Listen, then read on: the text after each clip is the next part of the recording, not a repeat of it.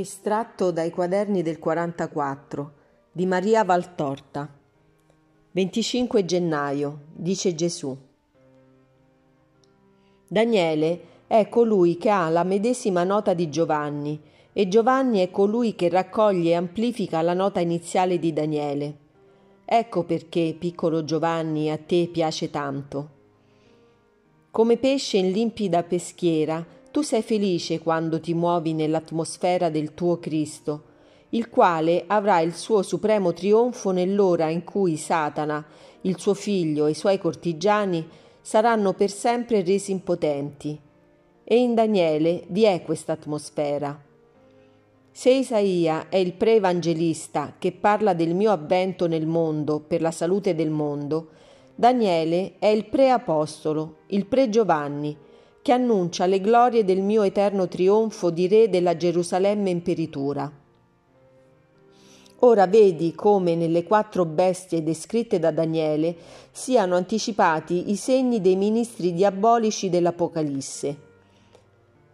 I commentatori si sono affannati a dare un significato storico umano a quei quattro mostri, ma occorre spingere lo sguardo molto più avanti e molto più in alto Sollevatevi quando meditate i libri santi dalla terra, staccatevi dal momento presente, spingete lo sguardo nel futuro e nel soprannaturale. Lì è la chiave del mistero.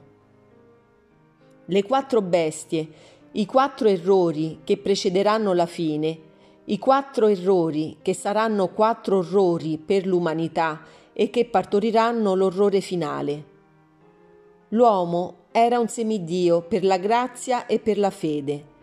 Come aquila e come leone sapeva affrontare e vincere i pericoli del senso e sollevare se stesso a spaziare nel clima di Dio, là dove l'anima si congiunge in nozze soprannaturali col suo Signore in continui e rapidi congiungimenti di ardori, da cui scende sulla terra ogni volta rinnovellata nella forza, nella gioia, nella carità che fonde sui fratelli e poi slancia nuovamente, ancor più impetuosamente, verso Dio, poiché ogni congiungimento è aumento di perfezione che si compie quando il congiungimento diviene eterno nel mio paradiso. L'ateismo strappò all'uomo le sue ali d'aquila e il suo cuore da semidio e lo fece animale camminante sul fango e portante sul fango, verso il fango, il suo pesante cuore tutto carne e sangue. Un pondo pesante più del piombo porta l'uomo nel suo io, privo delle spirituali penne dello spirito. Un pondo che lo curva, lo stende, lo sprofonda nel fango. L'uomo era un semidio per la carità vivente in lui Amando Dio e la sua legge, che è legge di carità, egli possedeva Dio e con Dio la pace, che è un principale attributo di Dio, e con la pace tanto bene universale e singolo.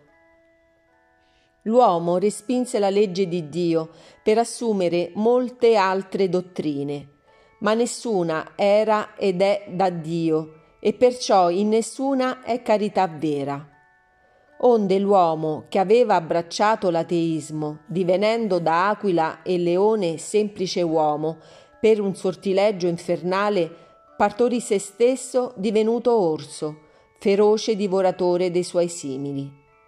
Ma orrore chiama orrore, per scala ascendente. Sempre più grande l'orrore perché nei maledetti connubi con Satana l'uomo, che il Cristo aveva riportato alla sua natura di semidio, genera mostri sempre più mostri, e sono i figli del suo errare che si vende a Satana per averne terrestre aiuto.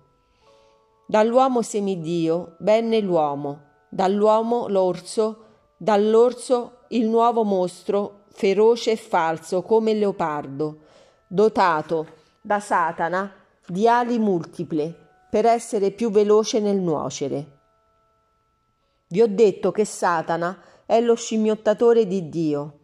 Anche esso dunque volle dare alla sua creatura ormai sua creatura, all'umanità senza fede e senza Dio, dare delle ali, non di aquila, ma di vampiro, perché fosse incubo dell'umanità stessa e fosse rapido nel suo correre ad abbattersi sulle parti di sé, vittime di sé, per suggerne il sangue.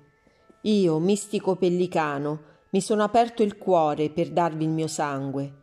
Satana fa dell'uomo al quale io ho dato il mio sangue il vampiro che sugge parti di se stesso e si dà morte con tormento. Non pare una leggenda di incubo? È invece la vostra realtà. Non è un mostro mitico.